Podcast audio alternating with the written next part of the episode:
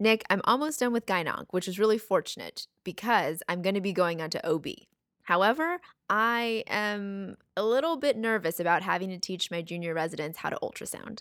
Well, did you know that you can head on over to the obgproject.com and with your chief resident skills get free access to their second trimester ultrasound atlas? If you're a chief resident like Nick and I, you can go on to the OBG project and sign up for OBG First completely free. OBG First is a subscription that allows you to build your very own reading library on the OBG project website, and they also send you up to date emails with the latest guidelines and research.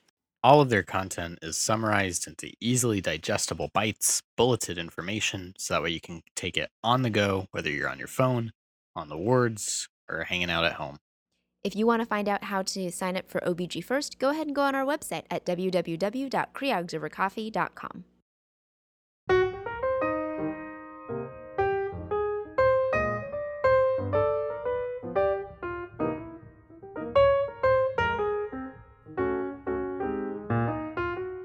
All right, guys, welcome back. This is Faye. And this is Nick. And this is Creogs Over Coffee.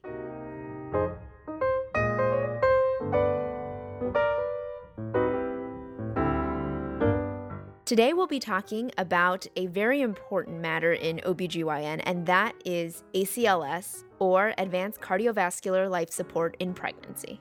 So, for today, our objectives are going to be to review basic ACLS, but for pregnant women. We're going to talk about the differences in ACLS for obviously gravid women. And importantly, we're not going to review all of ACLS. Obviously, we are not an ACLS recertification course and 10 minute podcast, but you can refer to your handy dandy cards to be able to look through those things one more time. And for more reading on this matter, go ahead and go on to the American Heart Association journal Circulation on their article Cardiac Arrest in Pregnancy. We hope that this will be very helpful for our emergency medicine colleagues and hopefully for you OBGYNs, though you probably won't be the first responders in a maternal code. So, emergency med crit care folks, we hope that you find this helpful. All right, Nick, let's start with the case. Um, so let's say a 27 year old G1, she's 25 weeks pregnant. She's being seen in the emergency room for increased work of breathing and feeling short of breath. She's got a bad history of asthma. She's been hospitalized a bunch of times this pregnancy. She's got an IV steroid. She's been intubated in the past. When you go and look at her, she's really using her accessory muscles to breathe. She's not really able to talk to you at all. And then all of a sudden, her eyes close, she becomes unresponsive, and you don't feel a pulse. What do you do? All right. So this actually starts before this scenario happens. So the first thing is that you've got to have pre-event planning, including preparation for a maternal cardiac arrest and neonatal resuscitation. So when you call a code blue, this means that the code cart should come with the equipment to perform a bedside cesarean delivery. Maternal cardiac arrest team should have an adult resus team, an obstetrics team that includes an obstetrician and obstetric nurse, anesthesia, a neonatology team that has a nurse, a physician, and a neonatal respiratory therapist at the very minimum. Code team members that are responsible for pregnant women should also be familiar with physiologic changes of pregnancy. And that's not something that you're going to learn in the 30 seconds that it takes you to run over to the emergency, right? So you definitely need to learn and listen to our physiologic changes of pregnancy podcast beforehand. Because we know that these changes in pregnancy can affect resuscitation technique and potential complications. Remember that the enlarging uterus can produce increased afterload through compression of the aorta and decreased cardiac return through compression of the inferior vena cava starting even at 12 to 14 weeks, and also that the uterus at term can receive up to 20% of maternal cardiac output. So, what that means for your patient, you're going to need to use left lateral decubitus positioning to help relieve that aortocaval compression. You should use a tape measure or your fingers to measure how high the uterus is above the umbilicus to estimate gestational age. Remember, the umbilicus is 20 centimeters, which is equivalent to about 20 weeks gestation. Um, so that's an important, like, quick visual that you can get in a crazy situation like a code. An IV should be placed above the diaphragm, preferentially to ensure that IV administered therapy is not obstructed by the gravid uterus. All right, Faye, I think we're ready to start our code now. All right. So you get to the scene, and basically, you start BLS or ACLS, depending on where you are. And you should follow the CABU principle, which is chest compression and current, airway, breathing, and then uterine displacement. Your chest compression is going to actually be the exact same that you do for anybody that you're doing chest compressions on. You're going to be doing this quick and deep. So, a rate of at least 100 compressions per minute to the depth of two inches or five centimeters with full recoil. And if you are uh, ventilating without having intubated the patient, then you should have a compression to ventilation ratio of 30 to 2. I know that for some people in the past that they've been taught to actually move their hands a little bit higher up on the maternal chest to give compression in pregnancy, but there's actually no scientific evidence to support changing hand placement for pregnant patients. And like I said, previous guidelines have recommended placing the hand slightly higher on the sternum, but this is not supported and so you should really just go ahead and give compressions where you would give compressions for anybody. The next step is if you get to the point where the patient has a shockable rhythm that you see on the monitor, you should give them a shock in the same way that you would to a non pregnant patient. There's no modification whatsoever in the recommended application of electric shock in pregnancy. All right, so Nick, let's go ahead and just very quickly review ACLS in pregnant patients and the steps that you should be taking.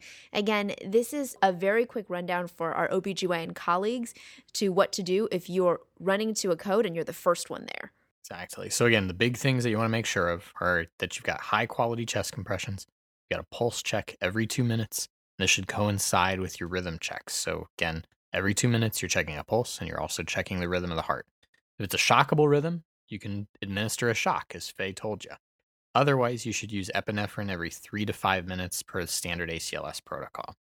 We're going to post a ACLS protocol sample on our website for you to be able to review. Um, it's a nice flow sheet that also would go along with this episode.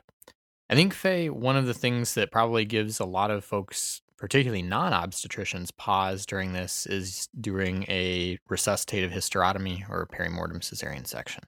Yeah, absolutely. And so we're going to go over that a little bit, both for our OBGYN colleagues and for those of us that are not OBGYNs.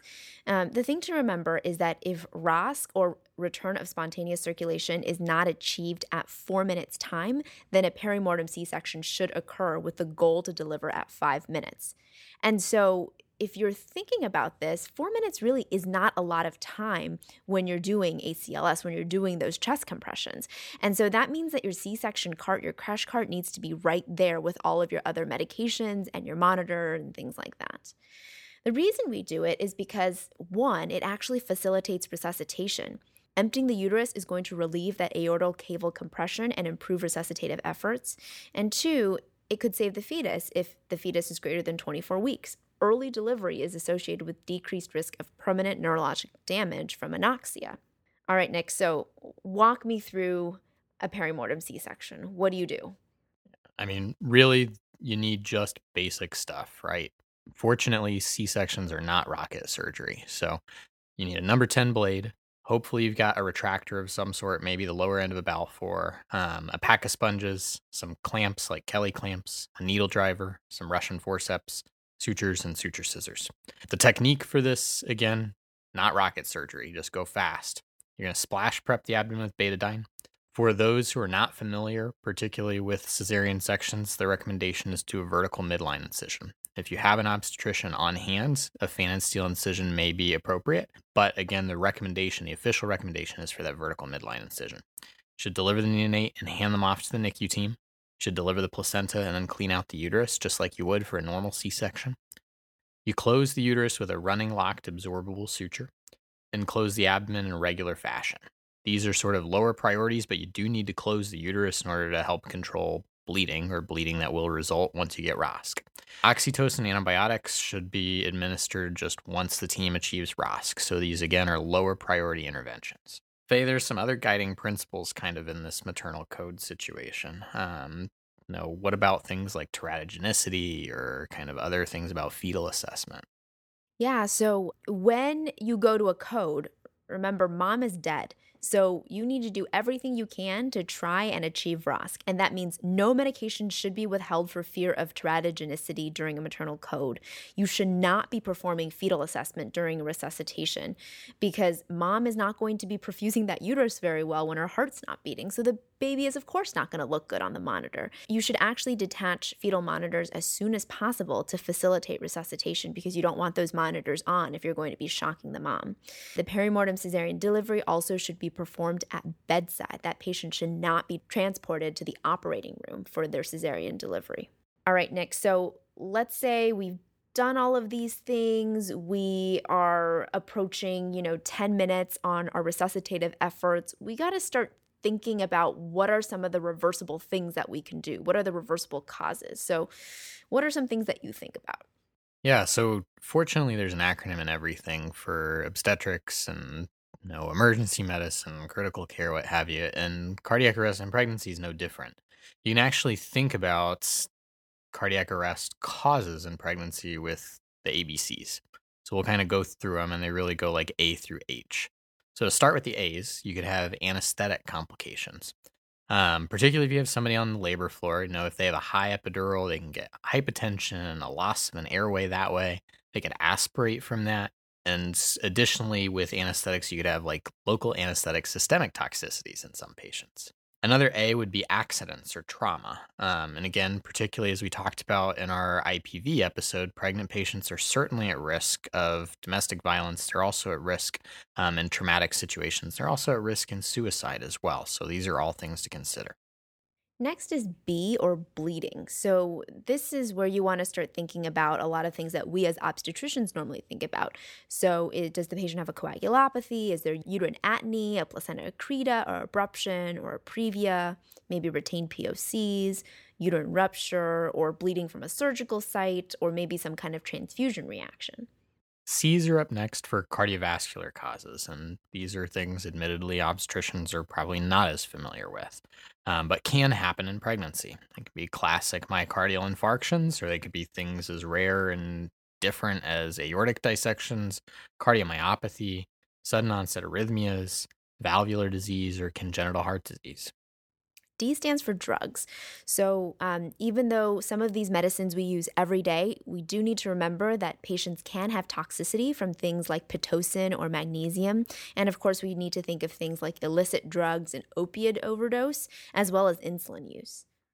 E stands for embolic causes. Um, classically, in pregnancy, we think about an amniotic fluid embolus or AFE, but don't forget about more common things, things like pulmonary embolus, strokes, or venous air embolism. F stands for fever, so you want to think about sepsis and infection. G is for general, and for those of you who are not OBGYNs, you probably remember the H's and T's that you'd think about for every other code in a non pregnant patient. And these apply to pregnant patients too. To run through the H's real quick, um, the H's and H's and T's stand for hypovolemia, hypoxia, hydrogen ions or acidosis, hyper or hypokalemia, and hypothermia. The T's stand for tension pneumothorax, tamponade, toxins, or thrombosis like PE or an acute cardiovascular event. Finally, the obstetric H is for hypertension. Um, so, hypertension meaning the preeclampsia spectrum of disease or an intracranial bleed. All right, Nick. So we have kind of talked through very quickly ACLS and pregnancy. So let's run through that code scenario. Patient comes in, pulseless, she's pregnant. Go. All right. So we're going to check that pulse, see if it's there. If it's not, let's look at her abdomen, get a quick estimate of gestational age. And then from there, we're going to call our code blue. So if you have a maternal code team at your hospital, great. Make sure there's also going to be that obstetrics team, anesthesia team, and NICU team available that are coming with the rest of the code team. Start out with your basic life support, that BLS. Chest compressions at least 100 times a minute, each two inches deep over the lower sternum, with someone giving you left uterine displacement or positioning the patient in left lateral decubitus if possible. By now, hopefully, your code team has gotten there. So, someone is going to hopefully help you start an IV that is above the diaphragm. And also, your respiratory team is going to be there to help you protect that airway, either a bag mask or an intubation. As you get your crash cart, you need to apply your defibrillator leads and do pulse and rhythm checks every two minutes without stopping chest compressions for more than 10 seconds at a time. If that patient has a shockable rhythm like VFib or VTach, you're going to deliver a shock just like you would to someone who is not pregnant. If it's not a shockable rhythm, you need to follow ACLS guidelines with medications, generally starting out with epinephrine every three to five minutes.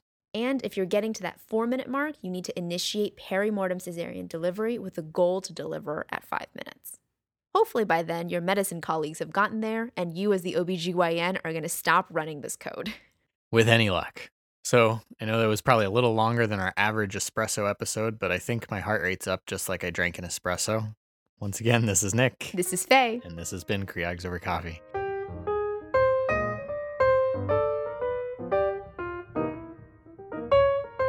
If you enjoyed this episode, go ahead and go on to Apple iTunes, Spotify, Google Play, or any of your other podcatchers and give us a five star rating and review. Find us on social media on Twitter at CreogsoverCoffee1, on Facebook at Creogsovercoffee, on Instagram at Creogsovercoffee, or on Patreon, where you can find us, give us some support, and we'll send you some swag or a shout out on the show. Patreon.com slash Creogsovercoffee. If you need to review your BLS or ACLS algorithms, we're going to be posting them on our website, www.creogsovercoffee.com. Finally, send us some feedback or an idea for a future episode, creogsovercoffee at gmail.com.